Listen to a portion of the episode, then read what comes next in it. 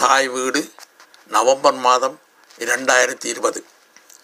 தொல்காப்பிய கடல் வித்வசிரோன்மணி சி. கணேசையர் யாழ்ப்பாணக்குடா நாட்டிலே பத்தொன்பதாம் நூற்றாண்டின் பிற்பகுதி முதல் இருபதாம் நூற்றாண்டின் மத்திய காலம் வரை வாழ்ந்தவர் தமிழ் மூதறிஞர் வித்வசிரோன்மணி சி. கணேசையர் அவர்கள். இவர் புன்னாலை கட்டுவன் ஆயக்கடவை சித்திவிநாயகர் தேவஸ்தான பரம்பரை வழிவந்த சின்னையர். வர்த்தகர்களைச் சேர்ந்த பொன்னம்மை இணையருக்கு மகனாக ஆயிரத்தி எண்ணூற்றி எழுபத்தி எட்டாம் ஆண்டு மார்ச் மாதம் இருபத்தி ஆறாம் தேதி பிறந்தார். இவர் தனது கல்வியை அவரது பெரிய தந்தையார் கதிர்காம ஐயரால் நடத்தப்பட்டு வந்த சைவத்தமிழ் பாடசாலையில் கற்றார். அப்பாடசாலையில் இலக்கணம் இலக்கியம் சரித்திரம் சமயம் கணிதம் ஆகிய பாடங்களில் முதன்மை பெற்றார். பெரிய தந்தையாரிடம் தனிப்பட்ட முறையிலும் கல்வி கற்று தமிழ் இலக்கண இலக்கியங்களில் தெளிவு பெற்றார். பின்னர் வண்ணார் பண்ணையில் வசித்து வந்த நானாசானா பொன்னம்பலம் பிள்ளையிடமும் அவருக்கு பின்னர் சுண்ணாகம் ஆனா குமாரசாமி புலவரிடமும் தமிழ் இலக்கண இலக்கியங்களுடன் வடமொழியிலும் பாண்டித்தியம் பெற்றார். இணுவில் நடேசையரிடம் சைவ சித்தாந்தத்தை தெளிவுறக் கற்றார். அத்துடன் அரசாங்க பாடசாலையில் ஆசிரியராக பணியாற்றக்கூடிய ஆசிரியர் தராதர பத்திர பரீட்சையிலும் சிறப்பு தேர்ச்சி பெற்றார். கணேசையர் வண்ணார்வண்ணை வேலுப்பிள்ளை வித்தியாசாலையில் ஆசிரியராக தனது பணியை ஆரம்பித்தார். பின்னர் அங்குள்ள சைவப்பிரகாச வித்தியாசாலையிலும் தொடர்ந்து புன்னாலை கட்டுவன் குறும்பசெட்டி மல்லாகம் வயாவிளான் கீரிமலை தையிட்டி நயனாதீவு ஆகிய இடங்களிலும் ஆசிரியராக கடமையாற்றினார். ஆரிய திராவிட பாஷா விருத்தி சங்க நிறுவனர் சதாசிவ ஐயரால் நிறுவப்பட்ட சுன்னாகம் பராசீன பாடசாலையின் தலைமை ஆசிரியராக ஆயிரத்தி தொள்ளாயிரத்தி இருபத்தி ஓராம் ஆண்டு முதல் ஆயிரத்தி தொள்ளாயிரத்தி முப்பத்தி இரண்டாம் ஆண்டு வரை பணியாற்றினார். இப்பாடசாலையை விட்டு நீங்கிய பின்னர் தனது மனைவியாரின் பிறந்தகமான வர்த்தலை விழானில் தமிழ் குடில் அமைத்து தனிப்பட்ட முறையிலான கற்பித்தலில் ஈடுபட்டார்.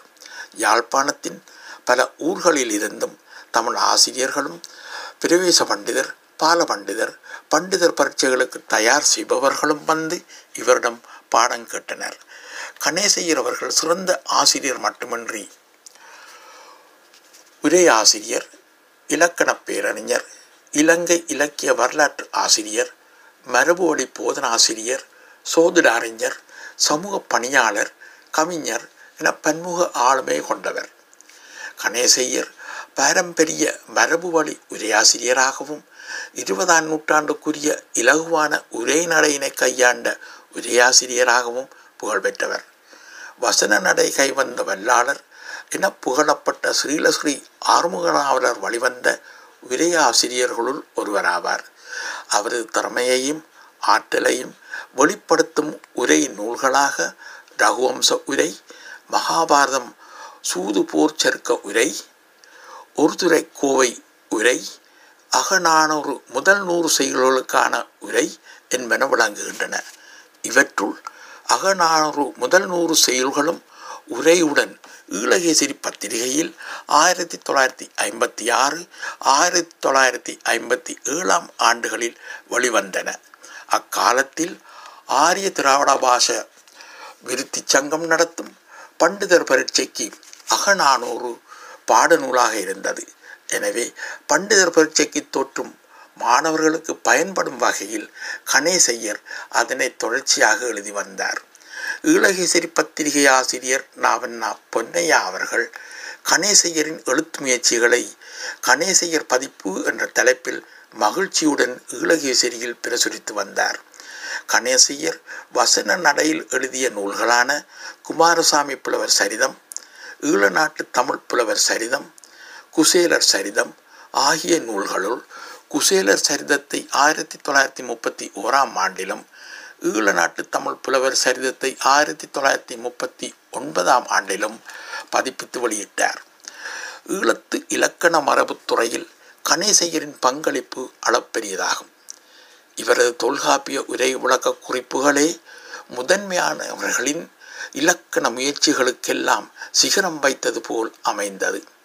அவரது தொல்காப்பிய பதிப்புகளான எழுத்ததிகாரம் ஆயிரத்தி தொள்ளாயிரத்தி முப்பத்தி ஏழாம் ஆண்டிலும் சொல்லதிகாரம் ஆயிரத்தி தொள்ளாயிரத்தி முப்பத்தி எட்டாம் ஆண்டிலும் பொருளதிகாரம் இரண்டாம் பகுதி ஆயிரத்தி தொள்ளாயிரத்தி நாற்பத்தி மூன்றாம் ஆண்டிலும் பொருளதிகாரம் முதலாம் பகுதி ஆயிரத்தி தொள்ளாயிரத்தி நாற்பத்தி எட்டாம் ஆண்டிலும் வெளிவந்தன.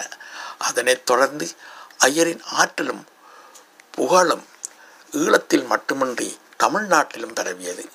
தொல்காப்பிய கடல் எனவும் ஈழத்து இலக்கண ஞாயிறு எனவும் பலவாறாக போற்றப்பட்டார். அவரது பல இலக்கண கட்டுரைகளை மதுரை தமிழ்ச்சங்க வெளியீடான செந்தமிழ் விரும்பி கேட்டு பிரசுரித்து வந்தது. நீண்ட காலமாக ஈழத்து தமிழ் அறிஞர்களை அங்கீகரிக்க மறுத்த பல தமிழ்நாட்டு அறிஞர்கள் கணேசையருக்கு தலை சாய்த்து மதிப்பளித்தனர் என பதிப்புத்துறையில் பெயர் போன உவே சாமிநாதையர் குறிப்பிட்டுள்ளார். கணேசையரின் முதல் மாணாக்கராகிய இலக்கண வித்தகர் பண்டிதர் இ நமசிவாய தேசிகர் ஐயா அவர்கள் தொல்காப்பிய பெருங்கடலில் புகுவோருக்கு ஐயர் அவர்களின் குறிப்புகள் மரக்கலம் போல் உதவுவன என குறிப்பிட்டுள்ளார். கணேசையர் அவர்கள் பெருமளவிலான ஆராய்ச்சி கட்டுரைகளும் சிறு குறிப்புகளையும் எழுதியுள்ளார். அவை இலக்கணம் இலக்கியம் தொடர்பானவையாகவும் பொதுவானவையாக பொதுவானவையாகவும் காணப்பட்டன.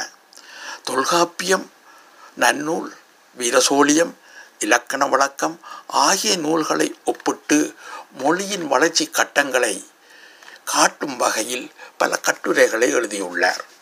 பொருளிலக்கணம் தொடர்பான பல கட்டுரைகளையும் எழுதியுள்ளார். தொல்காப்பிய பொருளதிகாரம் இறையனார் களவியல் நம்பி அகப்பொருள் போன்ற பொருள் இலக்கண நூல்களை ஆதாரம் காட்டி எழுதிய இயற்கை நவிழ்ச்சியும் செயற்கை புனைவும் என்ற கட்டுரை அவரது இலக்கண நுண்ணறிவையும் இலக்கிய ஆளுமையினையும் எடுத்து காட்டுகிறது.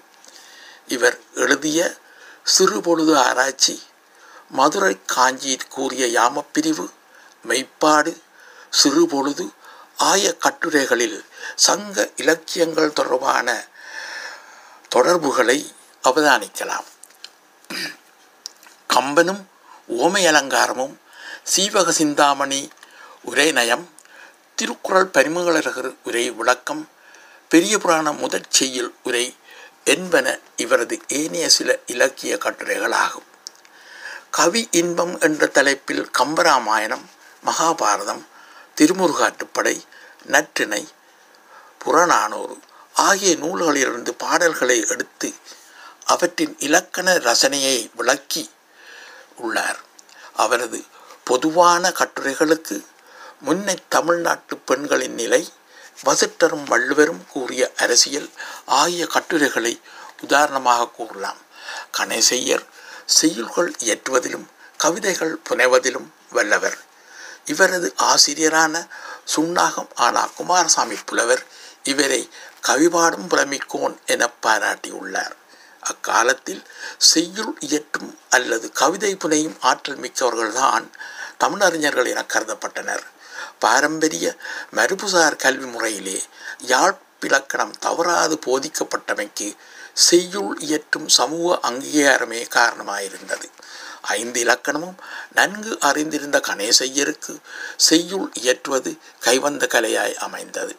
வெண்பா விருத்தம் அகவல் கட்டளை கலித்துறை போன்ற பல்வேறு யாப்பு வடிவங்களிலும் இவர் கையாண்டார்.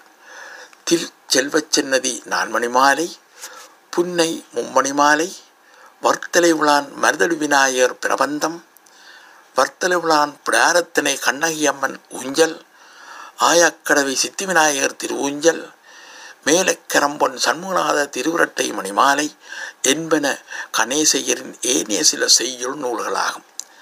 இவர் பல தனிப்பட்ட பாடல்களை நூல்கள் பத்திரிகைகள் சஞ்சிகைகள் ஆண்டு மலர்கள் போன்றவற்றிலும் எழுதியுள்ளார்.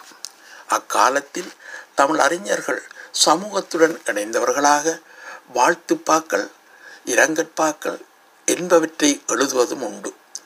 இரங்கப்பாற்கள் காலப்போக்கில் கல்வெட்டுக்கள் என அழைக்கப்பட்டன. கணேசையரவர்கள் இரங்கற்பாட்களை உறவினர்கள் நண்பர்கள் தனது ஆசிரியர்கள் மாணவர்கள் ஆகியோருக்கு மாத்திரம் எழுதும் வழக்கத்தை கொண்டிருந்தார்.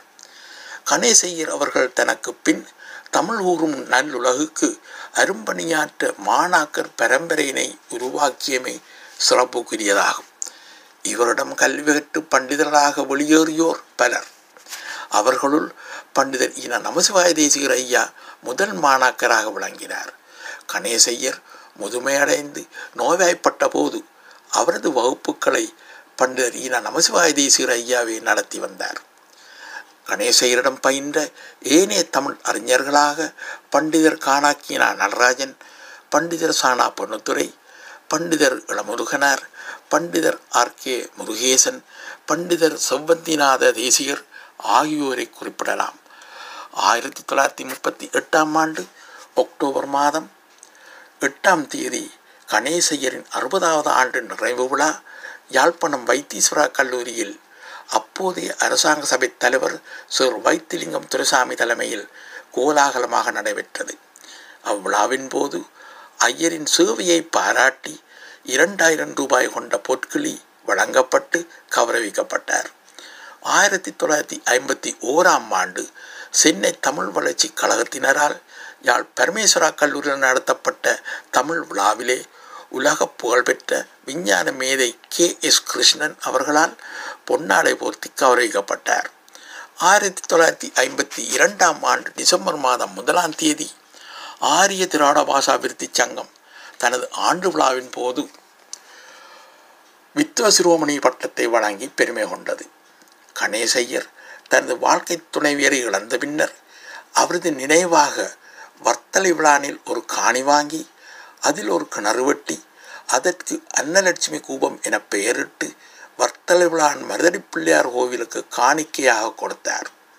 பின்னர் அங்கேயே தமிழ் குடில் அமைத்து ஒரு துறவி போல் தமிழை போதிப்பதிலும் தமிழையே மூச்சாகவும் வாழ்வாகவும் கொண்ட அவர் ஆயிரத்தி தொள்ளாயிரத்தி ஐம்பத்தி எட்டாம் ஆண்டு நவம்பர் மாதம் எட்டாம் தேதி இவ்வுலகை விட்டு நீத்தார். அவரது நினைவாக வர்த்தலை விழானில் மணிமண்டபம் ஒன்று நிறுவப்பட்டுள்ளது. புன்னாலை கட்டுவன் ஆயாக்கடவை சித்திவிநாயகர் ஆலய முண்டலில் உருவச்சிலை ஒன்றும் அமைக்கப்பட்டுள்ளது. அவரது பெயரில் கணேசா சனசமூக நிலையம் கணேசா முன்பள்ளி என்பனவும் செயற்பட்டு வருகின்றன. இவை அனைத்தும் அவர் மக்கள் மனதில் இன்றும் வாழ்ந்து வருகின்றார் என்பதனை நினைவுறுத்தி நிற்கின்றன.